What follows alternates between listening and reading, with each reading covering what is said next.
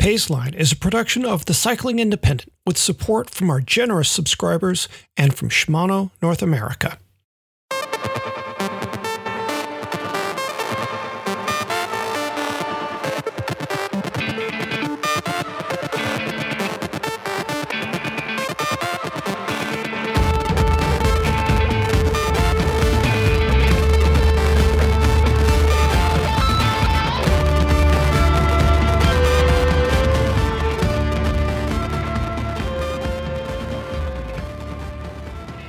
From the Cycling Independent, this is the Paceline Tandem, a special production of our regular show. I'm your host, John Lewis, and today I'm having a conversation with my friend Julian Wall, who is one of the principals at Cycle Fit in London, the UK's premier bicycle studio, and much, much more. Regular listeners will recall just last month when we spoke with Julian's co director at Cycle Fit, Phil Cavell about his work with aging athletes. This week, we're talking to Julian about working with pro tour cyclists, what's up with their weird bike fits, and how they're different or even the same as bike riders like you and me. Uh, Jules, welcome to the show. Hi, John. Thanks for having me. L- lovely to see you. We've just been through uh, a, a long stretch of tech support. I feel I feel bonded to you. Well, it's not. It's uh, tech isn't my strength, I would say. So uh, um, I have to say to Phil, thanks for his help. But um, yeah, he said just plug the microphone in. Obviously, it's a, bit, right. it's a bit more complicated than that. A little bit. Well, I don't know if you listened to our conversation with Phil, but he he had a lot of nice things to say about you. Uh, do you want to go ahead and say nice things about him now, just to get it out of the way? Uh, well, he's just making a cup of tea behind me. So, um, uh, yeah, I can say that. Yes, I, I, did listen to that podcast, and it was uh, it was very complimentary. I would say um, we do bring different things to the company. I'm a bit more nuts and bolts, and Phil's a little bit more ethereal than me. Sees things a bit differently, and I think having that balance has, has helped us quite a lot over over time and he seems very popular with with people, which helps him sell a lot of bikes. he is he he has that charisma, but I, I, I think you have your own flavor of charisma. I think, and we'll try to get to some of that today. Um, so CycleFit is a, a many tentacled beast, uh, and you and Phil have your hands in a lot of different projects. How did that all come to pass? How do you explain all the things you're working on, sort of from fitting regular customers to integrating physiotherapy and podiatry into your services? You you design your own bikes, you sell bikes, you fit pros. How does how has that all come to pass, and how do you fit it together? Uh, I'm not. I'm not sure. Really, I guess what, what we try and do is we want to try and offer the the best service we can for our customers whether that's pros or normal people, and to we can we can offer us, you know, like sixty to seventy percent of, of maybe a bike fitting solution. But uh, in a lot of cases, we found that uh, with some clients we couldn't resolve all their issues, and then we pulled in um, advice from physios and podiatrists, chiropractors. So over time, it's sort of we sort of evolved our. I think one of the problems for bike fitters is if you try and master everything, then you just just make a complete mess of everything. So we realised quite soon we were quite good at some things, but we had to get other people into to fill in the gaps. It, it seemed that takes um, a, a lot of the people I know would just do the specialist service half as well as the specialist, but one of the things that I see is unique about CycleFit is that you really don't mind getting out of the way of people who are have more specialty in an area than you have. So you bring people in. You're quite open about bringing people in. Uh, do you know what? When we first started doing our courses, we started doing teaching courses a long time ago. We had uh, we had a few physios come on. Uh, so we had like the likes of Phil Burt and Graham Anderson from Balance. Um, and they sort of uh, what they could bring to the table was you know they've been to college for seven years. And to be honest i've got a degree in photography. Um, and i'm not a very good photographer but you know they are specialists in their in their field. So once we've fitted someone we've got them as close as we can but there may be some tightness in some part of their body, then we those people are the ones we need to refer the customer to, see if they can fix them, and then refit them afterwards, or you know make the adjustments. Mm-hmm. Mm-hmm. Mm-hmm. So it's it's a quite holistic approach relative to most bike fitters. I think uh, I guess we're lucky as well in that we've got uh, a full workshop as well. So um, with a lot of issues, say like with a physio is bike fitting, they'll probably fit on a bike and then make try and make a few adjustments. But if you need to change components, then you are you're going to run into trouble because not very many physiotherapy companies are set up for that sort of thing. So we're lucky in that we can we can pull in a mechanic, we can change handlebars, stems, crank lengths, pedal widths. Um, if we get a sticky cleat, we can get the mechanic to change it. So not only is it the, the physio side of things, but the mechanical side of things that's really important as well. Mm, mm. And how, how, I mean, you're in central London. How, how important is being there to being able to bring all of these uh, specialists to bear? Um, it is, I mean, we have, I mean, central London, you've got hundreds and hundreds of clinics and things. Um, and we've been doing this quite a long time 20 years. So think I think London is good in that we can we've got a lot of resources to draw on, and generally I don't want to uh, you know diss the rest of the country, but you generally the best in the country come to London um, as as like us. Uh, so uh, yeah, we've got some very good talent around us. I mean, we've got Harley Street's just around the corner. Um, mm. So, and English Institute, uh, got another place up on Tottenham Court Road, which is good, and lots of private clinics. So, so yeah, I think we are we are very lucky. And how many of the the sort of specialists you work with now? So I, I know that you and Phil met in racing days, yes? yes, years and years and years ago. Yeah, I sold him his first road bike a long time ago. Uh, and you you raced it at Eastway and and uh, some of the other big spots around the city. Yeah, so we had um, so we had Eastway as it was now, where the Olympic Stadium is. It's on top of it, um, mm. and then we got um, Hillingdon Cycle Circuit, Crystal Palace, which is a park with a little circuit on it. So those were the three circuits, and then we just raced mm-hmm. around the um, around the outskirts of the city. And Phil used to do mm-hmm. a time uh, a club ten on a Wednesday night on the A10, which he mm-hmm. wouldn't do now; it'd be too dangerous. But back in the day, that was the thing. And how many of the the physios and people uh, that you work with were racing around the city at that point? None of them. None of them. No. So you've pulled them in. You've pulled them in after. Yes. Yes. Uh, Graham our, our friend Graham from Balance Physio, he came on one of our courses because he was he was trying to fix cyclists, but every time they got back on their bike, they got injured again. And then he realised that um, adjusting the bike would make his job a lot easier because you'd be uh-huh. taking away the problem. And then that became we had a, like a joint referral system with him, and mm-hmm. that's so that's how we first started working with physios. Um, uh, now we work with uh, Nicola Roberts from uh, Velo Physio, and she's she's a bike. She does bike fitting herself, but she's more of a specialist bike cyclist physio. So she's she has a clinic with us once a week. So she and again we have a cross referral. She, you know, she sends people to us, vice versa. Hmm. Um. Uh, so Phil, you said Phil is the ethereal one. He brings more of the the the the dream and the vision, and you're you're more nuts and bolts. He gives you credit for having the exact right temperament for fitting pro racers, which he doesn't care for.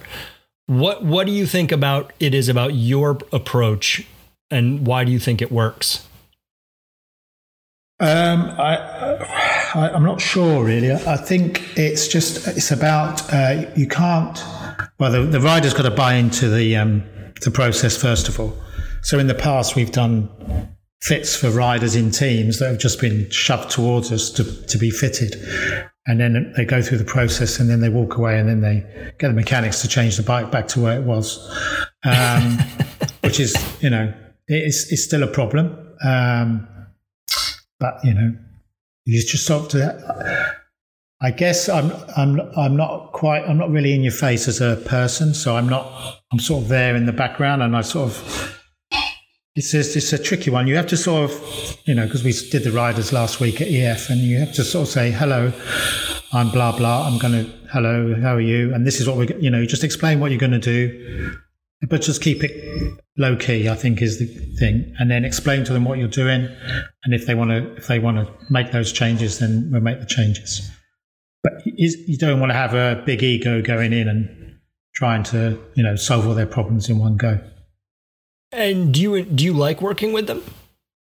Well, I, you know, I'm a I'm a big fan of cycling. So, and I think if you're working with pros, you you know you've reached you know that's the that's as high as you can get with your career, I guess, if you can call it a career. So, I, I do like to work at that level because it's very exacting, it's very demanding, and you know, I run a business and there's lots of spreadsheets and there's lots of cash flow and but when you when you're working with the riders, you're just working with the riders. You know, you're not you're just focused on what you're doing, just which is just bike fitting.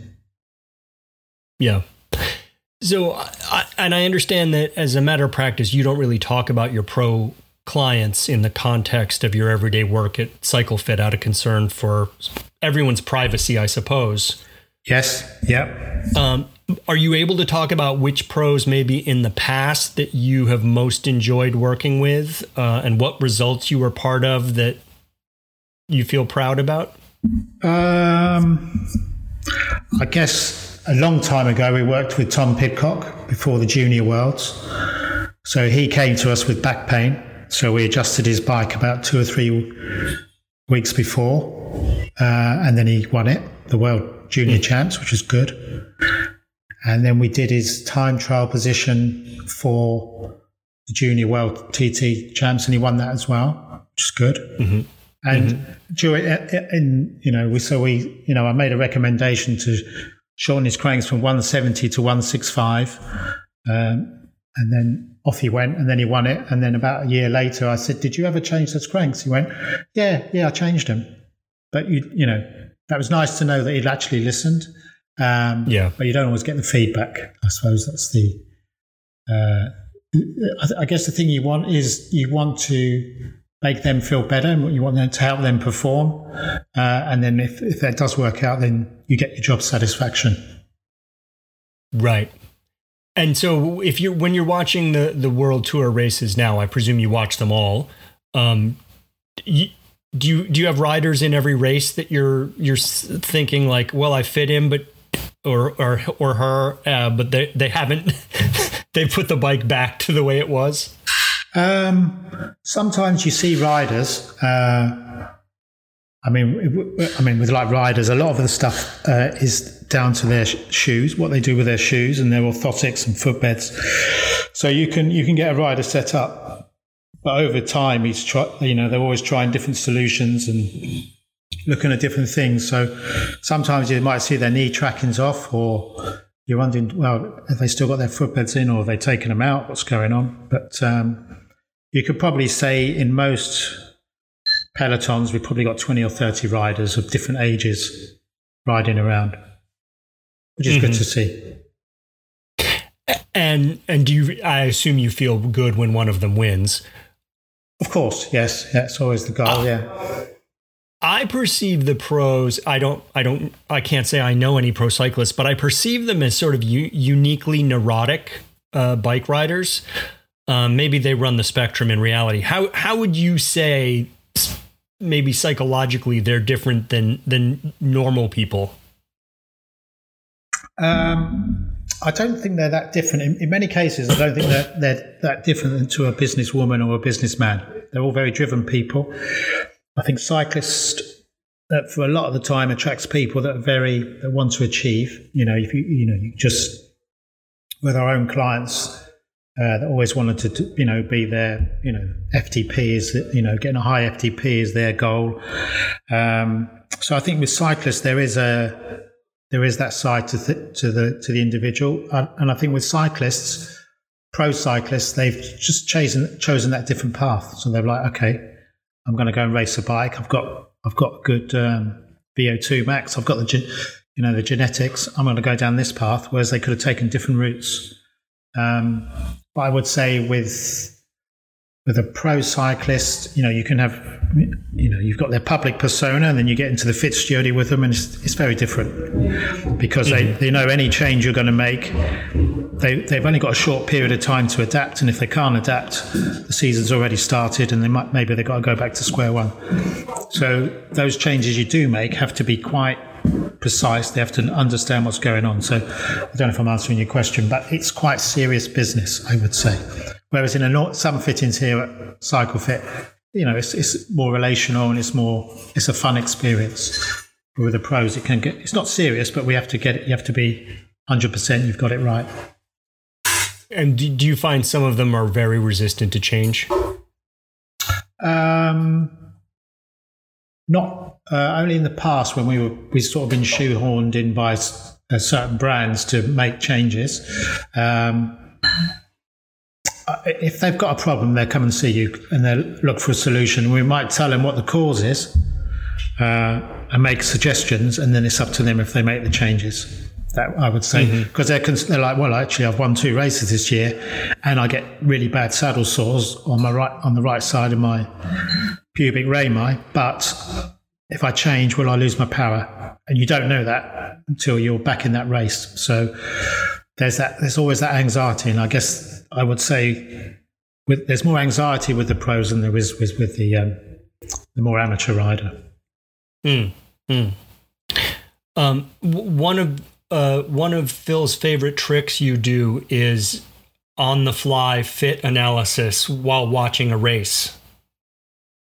Yeah, well, yeah, I'm always looking. Yes, yeah, and I am not a bike fitter, but I often am looking at a race and thinking, who has set that person up on their bicycle because it looks absolutely awful. Do you also have that view, or am I wrong? Yes. Yeah. Sometimes you've got to question um, how they've got so far and achieved so much in such a bad, in such a bad biomechanics. Yeah. Yeah. Some of them are succeeding despite themselves. Yeah, absolutely. Yeah, yeah, and they, they probably haven't got they haven't got the best biomechanics, you know, even off the bike.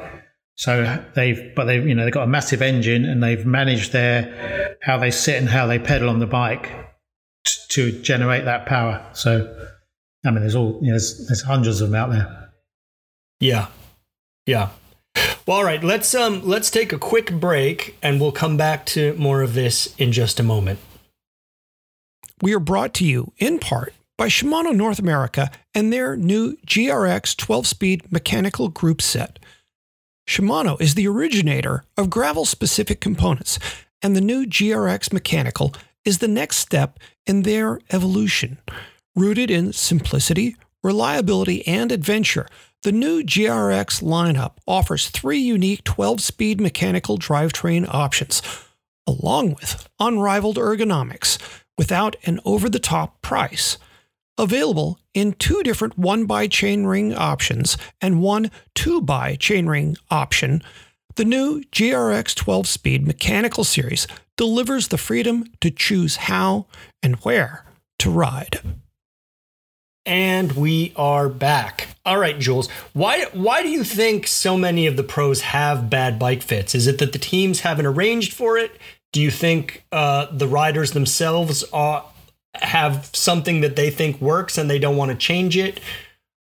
I, because this is always the big question for me. I'm watching a race, I'm thinking, how has that person gotten themselves in that position? It makes absolutely no sense. And they're at the very top of the sport. There's no other sport uh, that I watch where bad mechanics uh, persist at such a high level. I think historically, uh, bike fitting hasn't, you know, a good position hasn't been associated with good performance. I think the teams are looking at other aspects, you know, like power output, nutrition, what sort of pillows you're going to use in a Grand Tour. Whereas they're, whereas they're not taking a holistic view and saying, okay, so my rider can generate 450 watts for 20 minutes. Um, how if we change his bike fit, how much more can he generate? How much more training load can he take over uh, six months, and how much better can he be? So it's, it's, I'd say it's almost ignored. I'd say most pro riders have their own bike fitter at home. There's someone they've been with as a junior. Um, they've got all sorts of weird things going on in their shoes. I saw someone with, uh, he had Solestar insoles, which posts the fifth met, so it rotates the foot inwards. And then he put on an external wedge on the outside of the shoe. Sort of cancelled everything out because he was trying to straighten his legs out and he was just doing that at home. That was his thing. You know, and yeah. he, he, rode for a world tour team. So um, I don't I don't think the teams are owning the bike fit side of things enough. You know, and there are a lot of teams out there. You can look at the riders, you're like, oh, what is going on there? You know. Do you worry about some of them long term? I mean, I think of cycling injuries, unless you've crashed, they all seem like repetitive use injuries, right? You're yes. you're positioned incorrectly, and then you cycle through. Even if even if for one rotation or one cycle that isn't an injurious position, over time it becomes one. So, yes. I mean, um, mostly I'd probably say you could say they can get away with it, but maybe in the Grand Tours when they've been riding for two and a half, two weeks, that's when they're struggling. That's when they're trying to find a solution that may, uh, maybe they could have resolved back in January or December. Back in training camp. Yeah. yeah. I mean, if you look at Van der Poel last year with his back pain, you're like, well, uh, he's got back pain. But anyone who looks at him riding, they go, well, his saddle's a bit high. It's not. It's not an obvious. It's a. It's not like it's a real. It's a secret. It's. It's. It's, it's an obvious thing. You can see right. the way he moves and that. You're like, well, I mean, maybe there, is somebody looking at it. Maybe he's resolved it, but in, it, the basics need to be done um, when the riders come in. And but in a situation like that, so his saddle is too high, in, and in so my he has opinion, back, anyway. I've got it. I yeah. understand. Yeah. Uh, so his saddle appears to be a little high. He has. We think we conjecture that he has back pain as a result. But maybe someone has said, but he generates more power that way. Yes. And we'll make and we'll make that sacrifice in the short term and win some races and deal with the injury later. Yeah, and he's a world champion. So Right. Let's go and see the physio. Let's go and do, you know, go to this whatever. Maybe we can resolve it. Maybe we can manage it and carry on as we are. Right. Maybe there's some uh, sense of these people are young and, you know, resilient and they can deal with inflammation and injury over time, whereas you and I would be done for the season. Yes, easy. But they can only handle that for so long. So as as they you know maybe as they get to the late twenties, early thirties, then their their window of accommodating that, that those those that those movements may be reduced, and that's when you know then they're coming to the end of their career. That's when you know so deal with it earlier, deal it with it when they're juniors, under twenty threes, and then they, that should carry them through to the for the rest of their their career. Eddie Merckx, you know, famously had back uh, pain and all sorts of things, especially as he got into his 30s, that I think limited his career. Do you think? Do you think a good bike fitter could, would have made Eddie Merckx even more dominant than he already was? That's uh, a total hypothetical. I think. Uh, I mean, the Eddie Merckx, he was a, he was he adjusted a lot. He had a leg length discrepancy, didn't he? So he's always trying to find that place, and he probably moved his saddle around two or three mil every month yeah. or every two weeks. But you know, everyone's in that place where um, you've got that little window of adjustment, and you you do it over time. So, like one of our fitters uh, here, Jimmy, he uses tubeless tires, and he's running at 70 psi. But he feels like his saddle's lower now because the tire's softer than it used to be when he was at 95. So he's put his saddle mm-hmm. up to accommodate you know, put more pressure. So if you're sensitive to those that position, then you you'll always be looking for that ideal place. You know, you'll make that little change. Can't help yourself.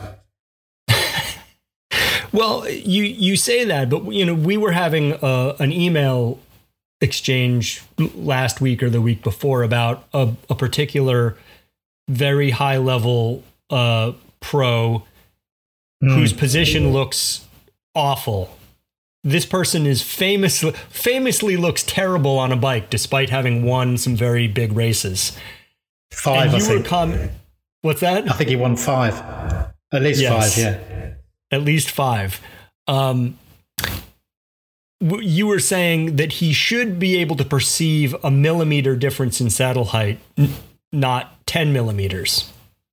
Um, yeah, I, I think once, I mean, they, they're on the bike 20 hours a week, so any change they will notice. So if a saddle, a, a saddle starts to sag, it's, you know, the, it might feel too low, so a rider's going to change it over time, but they will, they will notice. Some don't, you know, down to the individual. But for that side, I think it was 10 or 20 mil too long or something like that. I mean, you, you wouldn't be able to reach the brake levers, would you? You'd have to need to make that change pretty Right. quick. And the mechanics would know anyway. They shouldn't have set it like that. But and it's crazy because it's vi- like it's v- visually apparent. Uh, what you mean, his overall position or his? Yes, his overall position. I think he looks better now.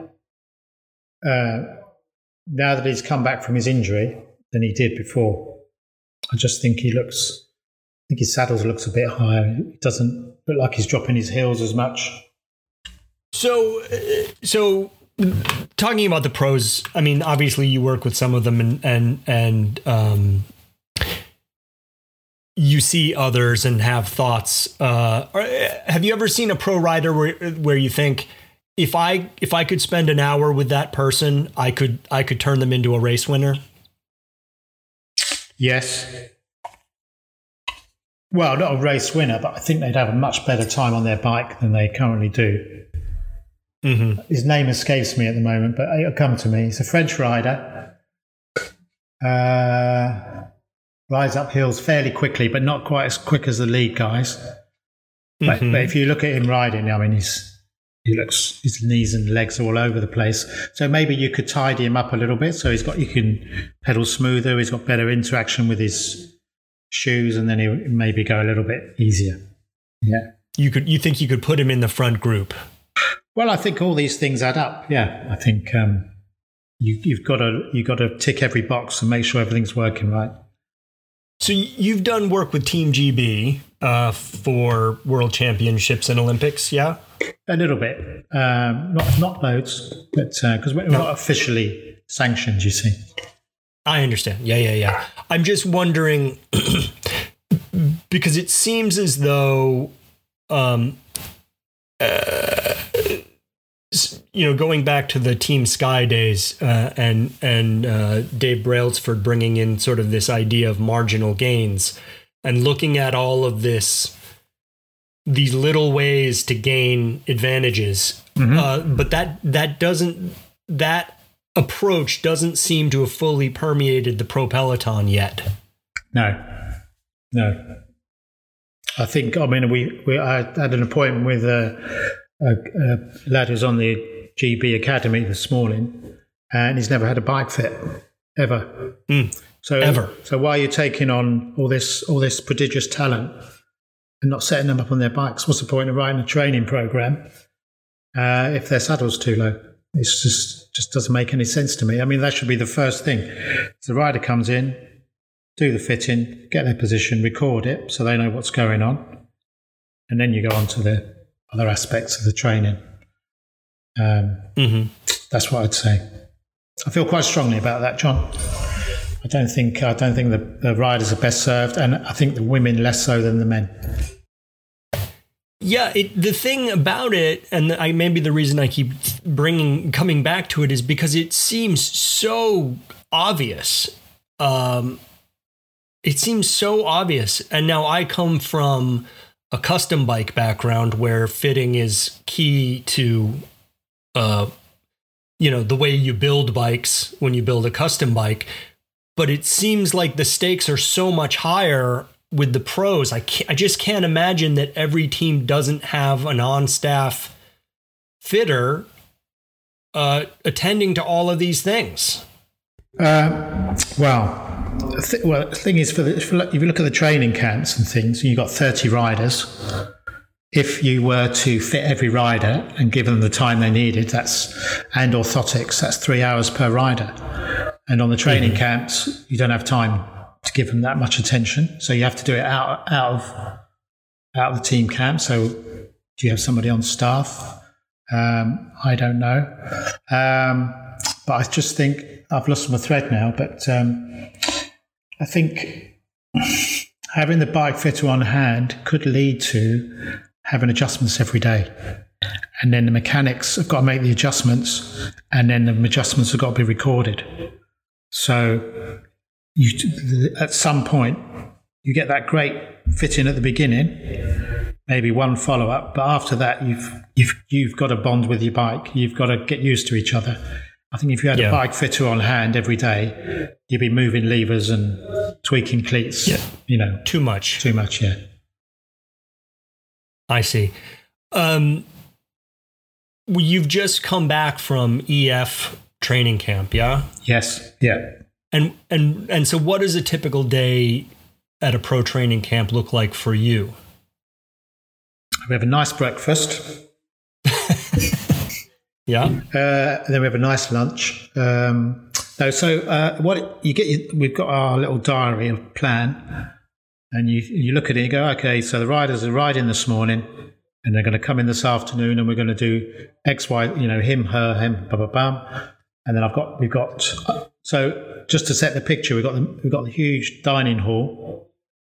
Uh, so with EF last year, we had half the dining hall, and now they've got mm-hmm. now they've got the women's team. We've got a quarter of the dining hall because it's like on the first weekend it was 160 people, you know, with staff and sponsors and riders. Um, so we're down the end there, and there's there's me and Vaughan, um, a guy who works with me, got a little fit bike. Uh, and then next to us is uh, Mick Habgood, who makes his orthotics and custom shoes. And then in the corner we've got Peter, who does the he does more stuff like aero resistance scanning, TT positions. So there's three of us in there. And then we have uh, our diary. But what happens is generally as a, a rider will come back, some of the newer riders, and then we're left to sort of piggyback appointments on top of the set appointments. So at some points, you've got like two or three riders spinning in the same room, and you're trying mm-hmm. to work your way between them, give them all give them the same attention, and resolve everything in 45 minutes. So right, you know, you can't sort of swan around and you know do that sort of you know so you have to be quite precise, deal with the issue, and then get them sorted. So, and will will you see? Do you touch every rider? I don't mean physically touch, but do you interact with every rider on the team during a, a, camp like that, or some of them just they're set, they don't want to see you, it's fine. Yeah, the latter. Yes, yeah. So we'll see some, we'll see the new riders, get them um, organised because you've also got a, you know, it's a it's a big logistical business, you've got to get five bikes each, two time trial bikes. You know, you've got to get everything sorted. So the guys in the background have got to build all the bikes, get all the right components. So a lot of our work is making sure the bikes are set up properly for the riders. Um, mm-hmm. Bars, stems, you know, crank lengths. Um, but some riders are already set; they're comfortable. They're comfortable. We might have seen them the year before, uh, and then some riders don't really buy. Got their own fitters at home that they want to use, and so you respect that, and then you know it, it, we don't force ourselves. We're not forced onto them. So. Mm-hmm. So the team hasn't prescribed everyone needs this. Uh, it, you're just a resource there for the riders who want your help. Yes, or or if a rider's got discomfort or issues, then we have a look at them and then feedback to the team and to the rider what we think might help. Yeah. And how much? Uh, how, so you go to training camp uh, and you come back. Uh, I understand it was an, a grueling affair this year. Um, how long, much yeah. does the? What's that? It's a long drive. Yeah, yeah. So yeah. we drove from Girona. Where was it? Girona to the UK. So it's about fifteen hours or something. Mm. So we just survive on Haribos and podcasts. how we get back. Yeah how how much is the team back in touch with you for guidance throughout the season? Um, well, we do. We normally do a, um, a camp in January as well, just as a bit of a follow up, just to check a few things.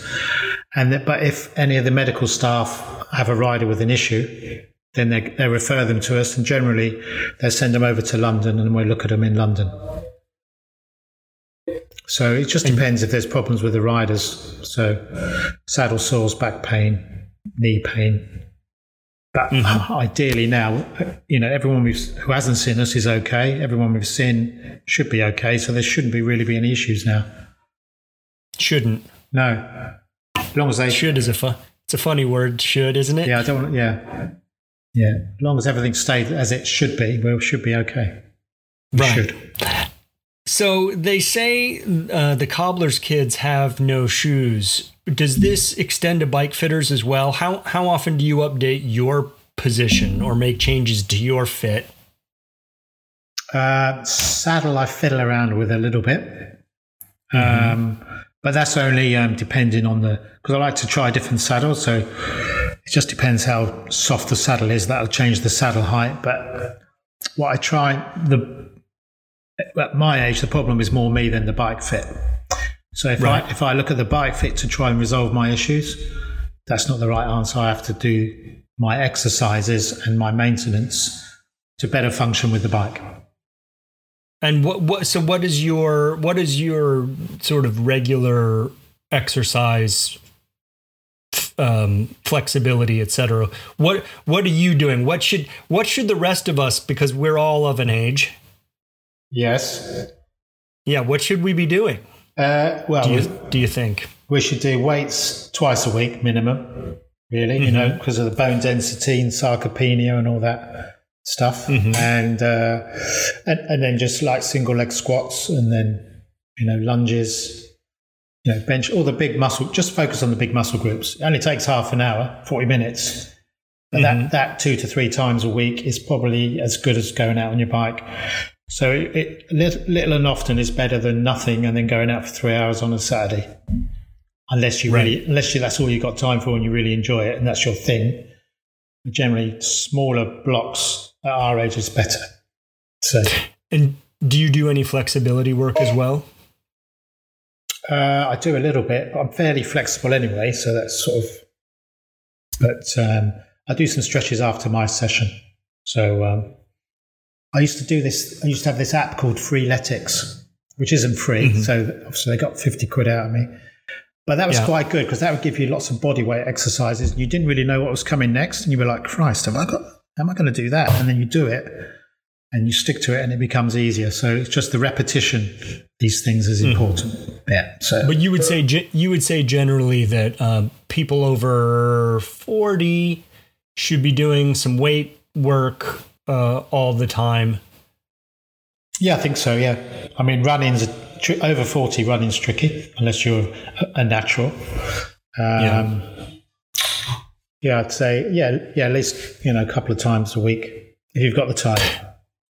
Right. And and for people over 40, how often would you have them would you recommend one of your clients come back to have their fit looked at? Um, I would. We normally say uh, uh, just have a review once a year. So Okay. um, and over time, uh, it, you, I've got I call it positional drift. So you you buy different bikes, different components, change things, and then you sort of lose where you were in a way. So it's birth it's birth coming back and then reviewing everything, checking everything, and then seeing what adjustments might need to be made. I'd so. A bike fit every three years, a review every eighteen months, depending how much you ride. But as you get older, the more the frequency should increase because up to 55 is a general decline. Past that, bang, you're dropping off a cliff. So it's personally speaking, Have you dropped off the cliff? yes. You look pretty fit.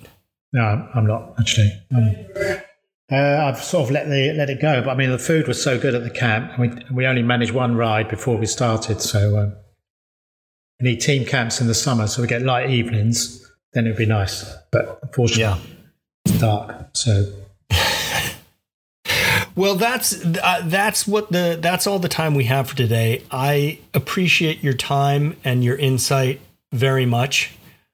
Um, As as ever, thanks to everyone for listening to this Paceline Tandem special episode. You can support the show by subscribing to the Cycling Independent. You can find out more about CycleFit at cyclefit.co.uk. Uh, on Cycling Independent, we have an array of affordable subscription options. Check those out. It's how we keep our advertising to a minimum and the bike talk front and center.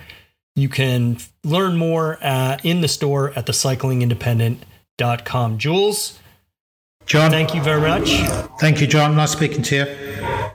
A real pleasure. And we'll talk again soon. Cheers. Cheers.